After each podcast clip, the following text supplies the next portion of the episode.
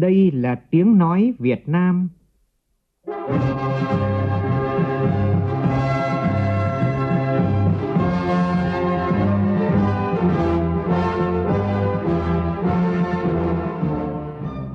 là tiếng nói Việt Nam, phát thanh từ Hà Nội, thủ đô nước Cộng hòa xã hội chủ nghĩa Việt Nam.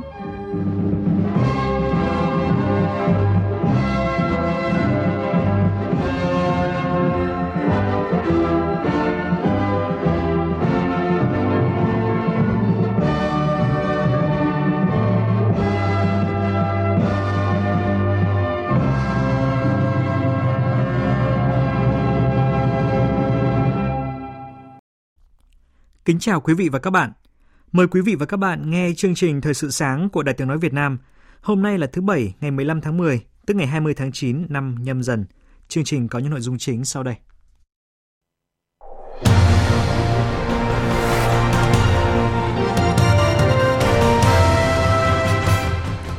Chủ tịch nước Nguyễn Xuân Phúc dự lễ tôn vinh 100 nông dân Việt Nam xuất sắc năm 2022. Sáng nay, Thủ tướng Phạm Minh Chính chủ trì hội nghị Thủ tướng Chính phủ đối thoại với phụ nữ có chủ đề thúc đẩy bình đẳng giới và phát huy vai trò của phụ nữ trong phát triển kinh tế xã hội. Ủy ban nhân dân thành phố Hà Nội đặt mục tiêu phục hồi các công viên trong năm 2023 bằng những cách làm mới. Đà Nẵng ngập nặng sau đợt mưa lớn lịch sử. Học sinh tại thành phố Đà Nẵng, tỉnh Quảng Nam và tỉnh Thừa Thiên Huế hôm nay được nghỉ học để phòng ngừa rủi ro thiên tai. Trong phần tin thế giới, Thủ tướng Anh đã người quyết định giảm thuế doanh nghiệp, ngay lập tức thị trường tài chính nước này đã có tín hiệu phục hồi. Sau một cuộc đối thoại dân tộc, Burkina Faso có tổng thống lâm thời. Gần 50 thợ mỏ mắc kẹt ở dưới lòng đất sau khi xảy ra một vụ nổ hầm mỏ tại thị trấn Amasra của Thổ Nhĩ Kỳ hôm qua.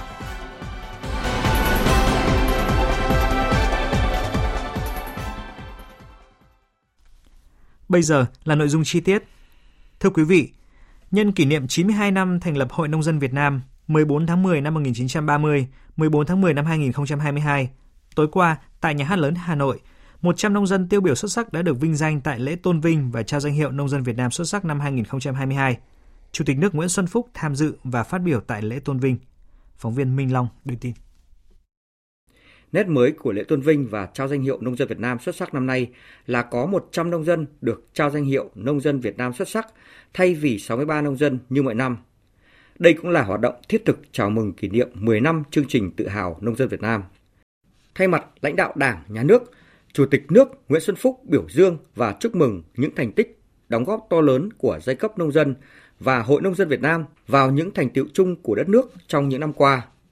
Cùng với những nông dân được tuyên dương trong những năm trước, 100 nông dân được tuyên dương dịp này là những tấm gương năng động, sáng tạo, có nhiều thành tích nổi bật trong sản xuất kinh doanh, thúc đẩy liên kết sản xuất, xây dựng hợp tác xã và nông thôn mới, khai thác sử dụng hiệu quả các nguồn lực, vốn, lao động, đất đai, mạnh dạn ứng dụng khoa học kỹ thuật, công nghệ mới vào sản xuất, đại diện tiêu biểu cho 3,6 triệu nông dân giỏi từ mọi miền Tổ quốc.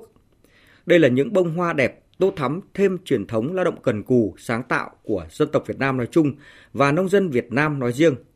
Chủ tịch nước mong muốn 698 nông dân Việt Nam xuất sắc được tôn vinh trong 10 năm qua tiếp tục nỗ lực phấn đấu, mở rộng quy mô sản xuất, trở thành những doanh nhân tiêu biểu, phát huy vai trò điển hình, nòng cốt, truyền cảm hứng, đoàn kết, giúp đỡ nông dân phát triển sản xuất, giảm nghèo và vươn lên làm giàu chính đáng. Với niềm tự hào về truyền thống của giai cấp nông dân và Hội Nông dân Việt Nam trong 92 năm qua, Đảng, Nhà nước tin tưởng trong thời gian tới, phong trào nông dân nước ta và công tác của các cấp hội sẽ có bước phát triển mới, mạnh mẽ, hiệu quả hơn nữa, góp phần quan trọng thực hiện thắng lợi mục tiêu phát triển nông nghiệp sinh thái, nông thôn hiện đại, nông dân văn minh và mục tiêu xây dựng đất nước Việt Nam dân giàu, nước mạnh, dân chủ, công bằng, văn minh. Sáng nay, Hội nghị đối thoại giữa Thủ tướng Chính phủ với phụ nữ cả nước sẽ diễn ra trực tiếp tại điểm cầu chính tại Hà Nội và 62 điểm cầu trực tuyến trên cả nước. Hội nghị có chủ đề thúc đẩy bình đẳng giới và phát huy vai trò của phụ nữ trong phát triển kinh tế xã hội. Tin chi tiết như sau. Tham dự hội nghị có hơn 300 đại biểu tại điểm cầu trung tâm ở Hà Nội và hàng nghìn cán bộ, hội viên phụ nữ, các nữ doanh nhân, nữ trí thức, phụ nữ lực lượng vũ trang, phụ nữ tiêu biểu trên các lĩnh vực tham gia tại các điểm cầu trên cả nước. Hội nghị đối thoại của Thủ tướng Chính phủ với phụ nữ có ý nghĩa quan trọng khi được tổ chức vào năm đầu tiên triển khai thực hiện nghị quyết Đại hội Phụ nữ toàn quốc lần thứ 13. Đồng thời, cũng là thời điểm đang có nhiều hoạt động thiết thực chào mừng 92 năm thành lập Hội Liên hiệp Phụ nữ Việt Nam và Ngày Phụ nữ Việt Nam 20 tháng 10. Thưa quý vị, cuối buổi chiều qua, phát biểu trong phiên họp giải trình của Hội đồng nhân dân thành phố Hà Nội, Chủ tịch Ủy ban nhân dân thành phố Trần Sĩ Thanh đã làm rõ việc quận Hoàng Mai thiếu trường công chứ không phải là thiếu trường học và cho biết mục tiêu của thành phố là phục hồi các công viên ở Hà Nội, mở ra một số phương thức mới để đầu tư công viên cây xanh, tìm nhà đầu tư để người dân được hưởng lợi. Tin của phóng viên Nguyên Nhung. Trước băn khoăn của các đại biểu Hội đồng Nhân dân về tình trạng thiếu trường học ở quận Hoàng Mai xảy ra đầu năm học này, khiến phụ huynh phải dựa vào sự may rủi, bốc thăm để con mình có được vào học hay không. Chủ tịch Ủy ban Nhân dân thành phố Hà Nội cho rằng quận Hoàng Mai thiếu trường công chứ không phải thiếu trường học. Trường công đang được đầu tư đúng quy hoạch. Do người dân muốn con em học trường công vì tin tưởng hơn, chi phí ít hơn nên phải bốc thăm cho công bằng. Ủy ban nhân dân thành phố đã chỉ đạo Sở Giáo dục và Đào tạo để có tiêu chí riêng cho quận Hoàng Mai và một số nơi có mật độ dân cư cao nhằm có kế hoạch đầu tư, thậm chí điều chỉnh quy hoạch. Về những tồn tại trong hạ tầng kỹ thuật ở các khu đô thị, theo Chủ tịch Ủy ban nhân dân thành phố Hà Nội, công tác giám sát trong quá trình đầu tư và sau đầu tư còn có vấn đề. Trách nhiệm là của Ủy ban nhân dân thành phố, các sở còn có sự buông lỏng. Chủ tịch Ủy ban nhân dân thành phố Hà Nội Trần Sĩ Thanh cũng nhận trách nhiệm và cho biết có kế hoạch triển khai cụ thể hơn để Hội đồng nhân dân giám sát. Với vấn đề hạ tầng chung ở các khu đô thị trên toàn địa bàn, Chủ tịch Ủy ban nhân dân thành phố Hà Nội cho biết vừa rồi là ờ, thành phố Hà Nội cũng rất quan tâm. Và chúng tôi cũng đã ờ, thành lập một tổ công tác và ủy ban cũng ờ, giao cái nhiệm vụ cho cái tổ công tác này. Là trong năm 2023 là phải làm sống lại các công viên của Hà Nội và người dân được là hưởng lợi một cách là công bằng và tự do về nguyên tắc tiếp cận cái, cái lợi ích đó. Thì cái này chúng tôi đang quyết liệt làm. Dưới sự chỉ đạo của thành ủy thì chúng tôi sẽ mở ra một số cái mô mô thức mới về đầu tư công viên cây xanh làm sao mà vẫn quản lý được, tức là đầu tư thì đầu tư tư nhưng mà được ờ, nhân dân được hưởng lợi Tiếp theo sẽ là thông tin về tình hình mưa lũ tại miền Trung. Thưa quý vị, do ảnh hưởng của bão số 5 sau đó suy yếu thành áp thấp nhiệt đới gây mưa lớn, tối qua gần như toàn bộ thành phố Đà Nẵng đã bị ngập úng nhiều nơi nước ngập sâu hàng mét, nhiều khu vực nước chảy xiết cuốn theo nhiều xe máy đồ đạc. Trên các trang mạng xã hội đã xuất hiện nhiều lời kêu cứu của người dân đang bị mắc kẹt tại những khu vực bị ngập sâu và phía cửa hầm Hải Vân ở thành phố Đà Nẵng cũng đã xuất hiện lũ quét. Lúc này chúng tôi kết nối với phóng viên Thành Long và anh sẽ thông tin cụ thể hơn tới quý vị. Vâng ạ, xin được mời anh Thành Long ạ. Vâng, thưa quý bạn, như biên tập viên vừa thông tin thì đúng là đêm qua à, tại thành phố Đà Nẵng có một cái đợt mưa lũ có thể nói là kỷ lục. À, cả thành phố gần như ngập trắng. Lúc một giờ sáng thì tôi đi khắp thành phố. Khi mà bão đã suy yếu thành áp thấp nhiệt đới thì vẫn còn một vài điểm ngập rất là sâu.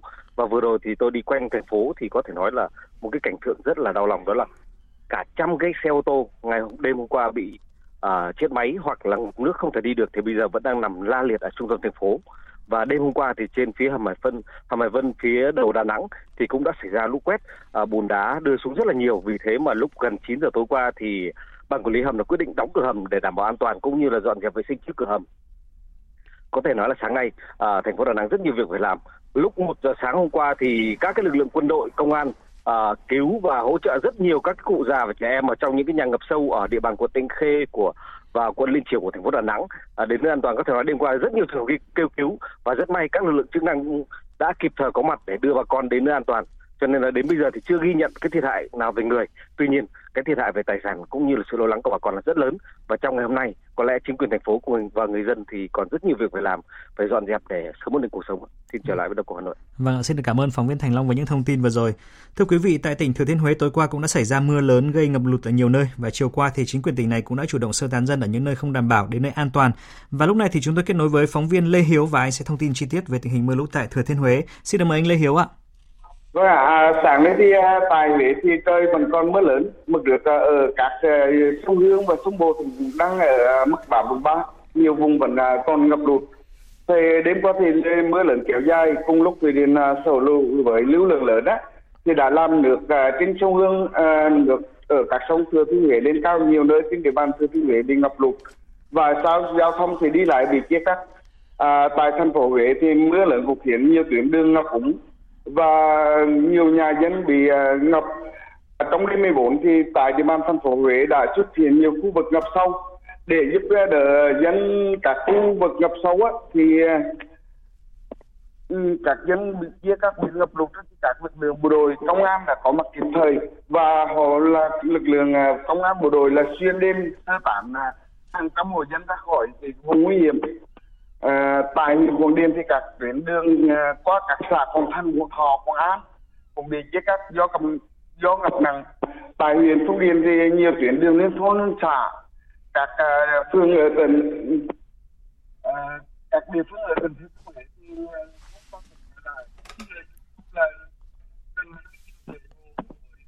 Thừa tâm cầu thì năm trăm đến nơi an toàn và tại nhiều địa phương ở Thừa Thiên Huế lực lượng công an cũng uh, đã hỗ trợ uh, di dời dân ở vùng trung yếu uh, thấp trùng triển khai các lực lượng hướng dẫn chốt chặn uh, giao chắn uh, vùng ngập sâu. Cảnh giới người uh, phương tiện qua lại.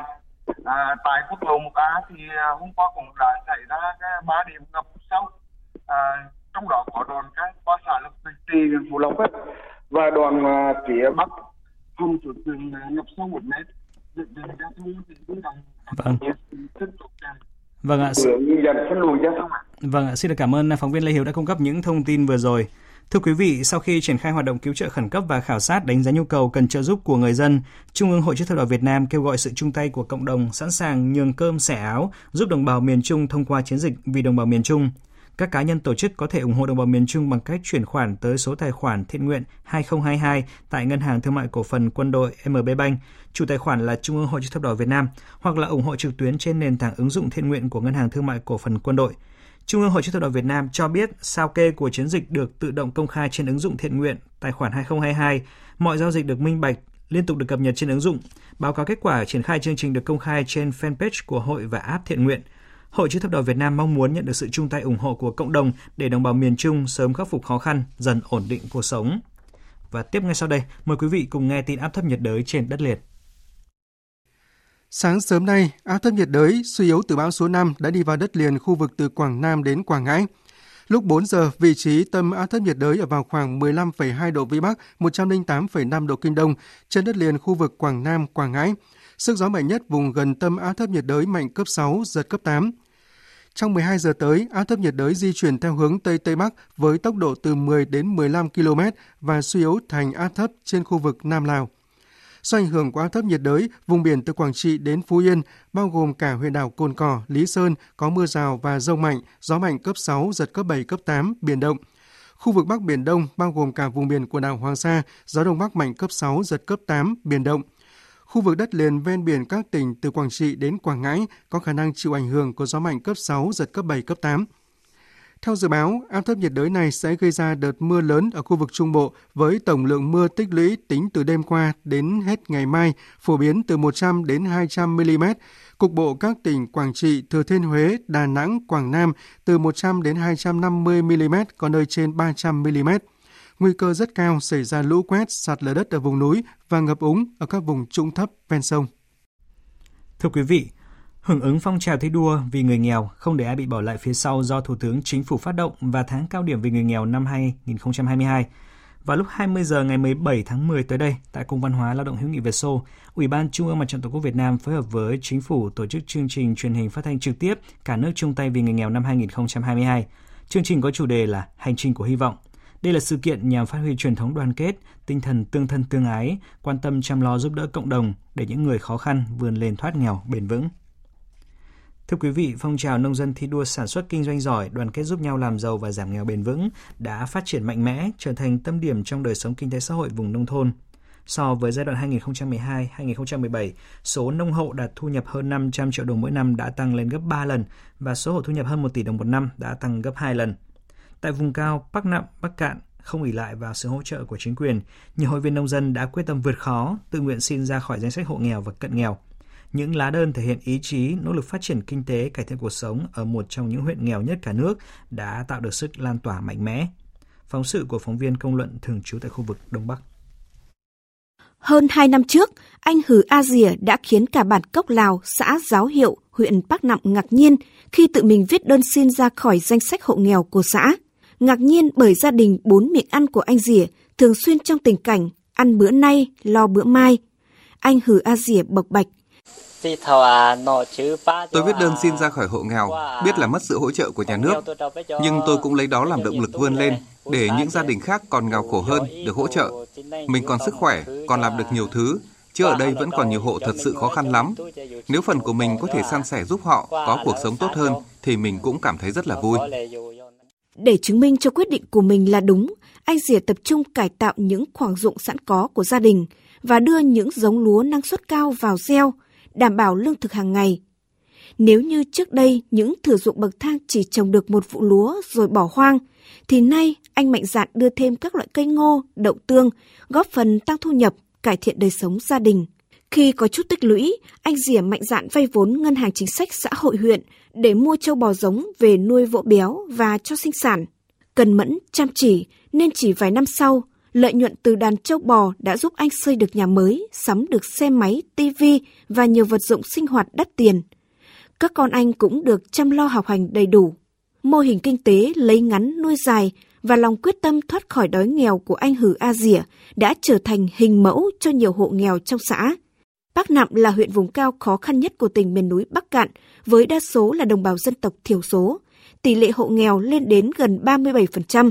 Vậy nhưng, vài năm qua đã có hàng chục trường hợp tự nguyện làm đơn xin thoát nghèo và hiện tất cả đều có cuộc sống kinh tế ổn định, có điều kiện chăm sóc sức khỏe cho người già và học hành cho con cái. Bà Ma Thị Hiền, Chủ tịch Hội Nông dân huyện Bắc Nạm, tỉnh Bắc Cạn cho biết. Gắn kết chặt chẽ cái ba phong trào lớn do hội phát động, Trọng tâm là phong trào nông dân thi đua sản xuất kinh doanh giỏi, đoàn kết giúp nhau làm giàu và giảm nghèo bền vững. Với cái nội dung thi đua thiết thực là hướng dẫn bà con nông dân khai thác được tiềm năng lợi thế của địa phương.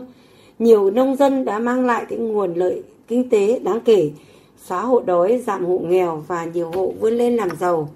Những lá đơn xin thoát nghèo đã cho thấy sự thay đổi tích cực trong nhận thức của người dân vùng cao, minh chứng cho ý chí, quyết tâm của những hộ gia đình đồng bào dân tộc thiểu số còn nhiều khó khăn, vươn lên phát triển kinh tế gia đình, xây dựng cuộc sống ngày càng ấm no hơn từ bàn tay, khối óc chính mình.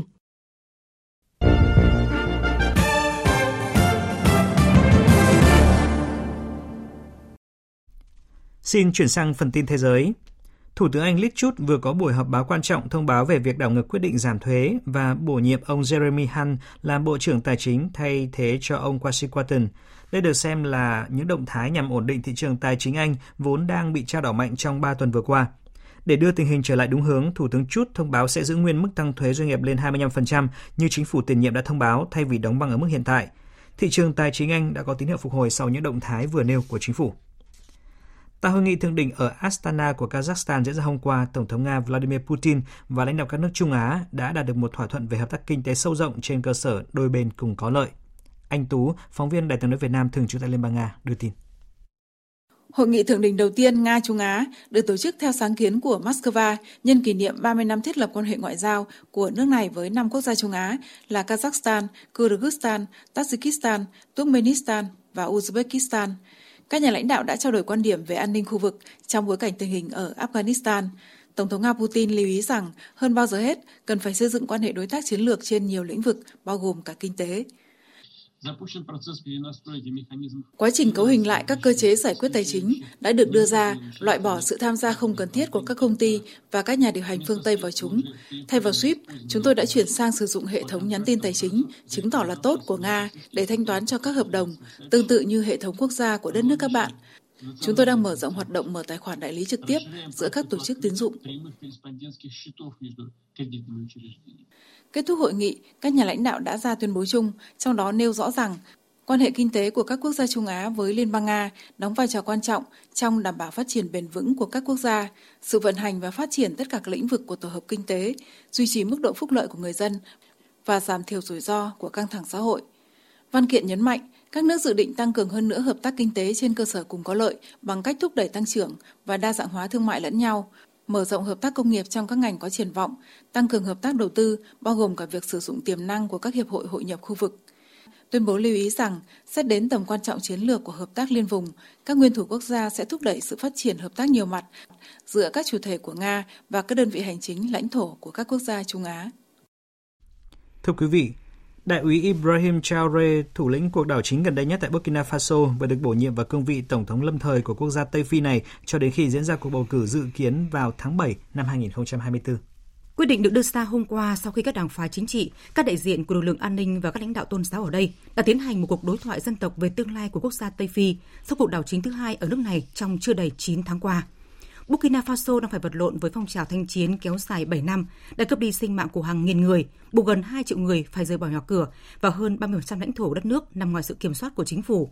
Bạo lực có xu hướng gia tăng trở lại trong những tháng gần đây, đặc biệt ở khu vực phía bắc của đất nước.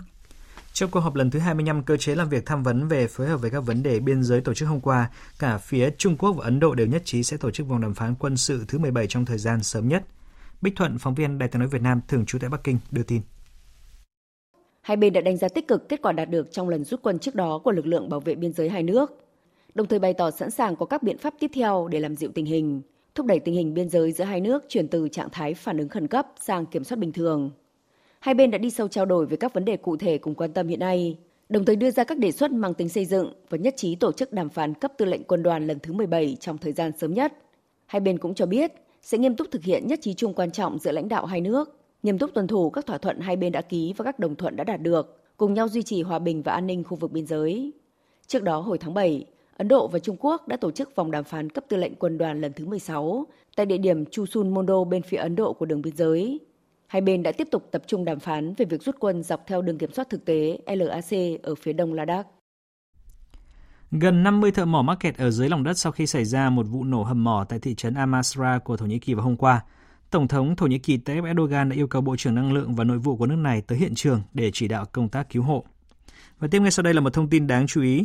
Đêm chung kết Hoa hậu Liên lục địa Miss Intercontinental 2022 vừa diễn ra vào lúc 1 giờ dạng sáng nay theo giờ Việt Nam, thu hút 71 thí sinh của năm châu lục tham gia. Thí sinh Lê Nguyễn Bảo Ngọc đã có phần thể hiện xuất sắc và đăng quang mang về danh hiệu lớn cho Việt Nam. Lê Nguyễn Bảo Ngọc sinh ngày 18 tháng 6 năm 2001 tại Cần Thơ, hiện đang là sinh viên trường Đại học Quốc tế Thành phố Hồ Chí Minh. Cô được trao ngôi vị Á hậu 1 tại Miss World Việt Nam 2022 tháng 8 vừa qua và được đại diện cho Việt Nam tham gia đấu trường Hoa hậu Liên lục địa 2022 chỉ với hơn một tháng chuẩn bị. Và tiếp ngay sau đây là một số thông tin thể thao.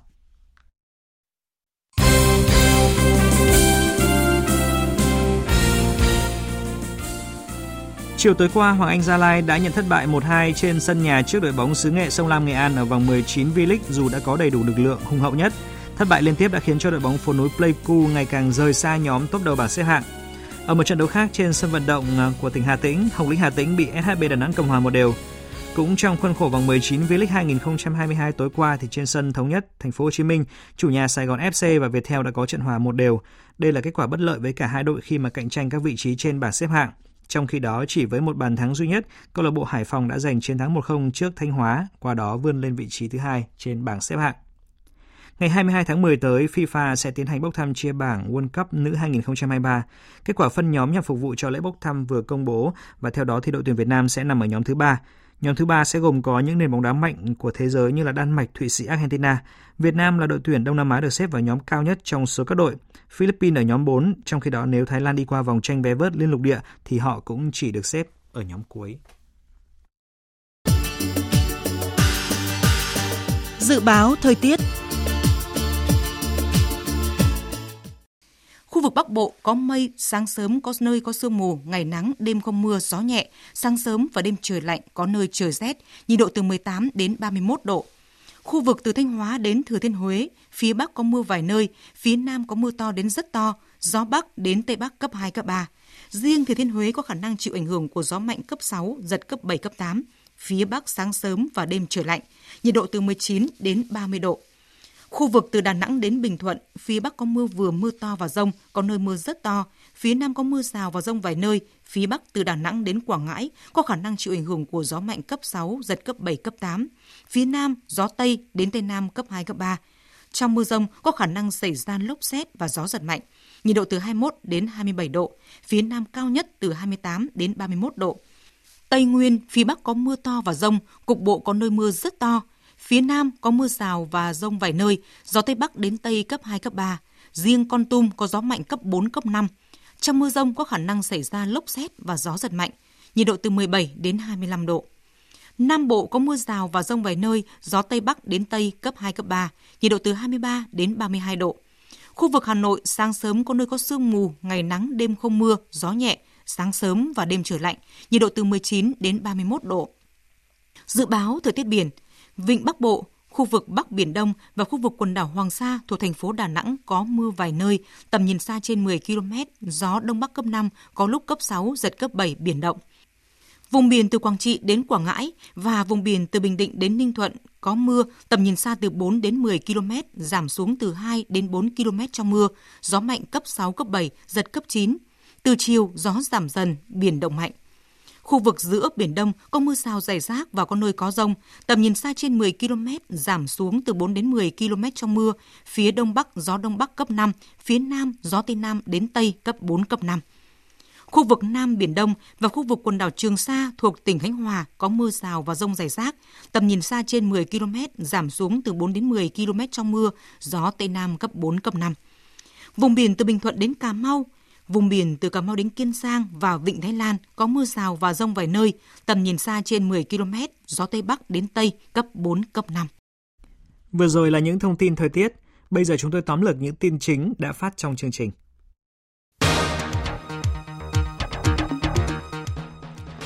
Hôm nay, hội nghị đối thoại giữa Thủ tướng Chính phủ với phụ nữ cả nước sẽ diễn ra trực tiếp tại điểm cầu chính tại Hà Nội và 62 điểm cầu trực tuyến trên cả nước. Sự kiện có chủ đề thúc đẩy bình đẳng giới và phát huy vai trò của phụ nữ trong phát triển kinh tế xã hội.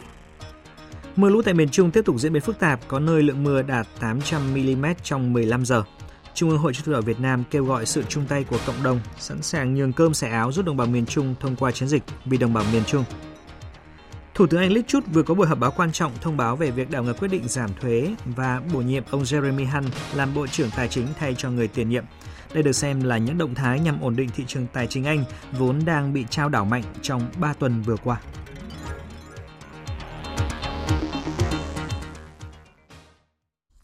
Thời lượng dành cho chương trình Thời sự sáng nay đến đây đã hết. Chương trình do biên tập viên Hoàng Ân biên soạn với sự tham gia của phát thanh viên Kim Phượng, kỹ thuật viên Nguyễn Mến, chịu trách nhiệm nội dung Nguyễn Thị Tuyết Mai. Xin kính chào tạm biệt và hẹn gặp lại quý vị trong những chương trình sau.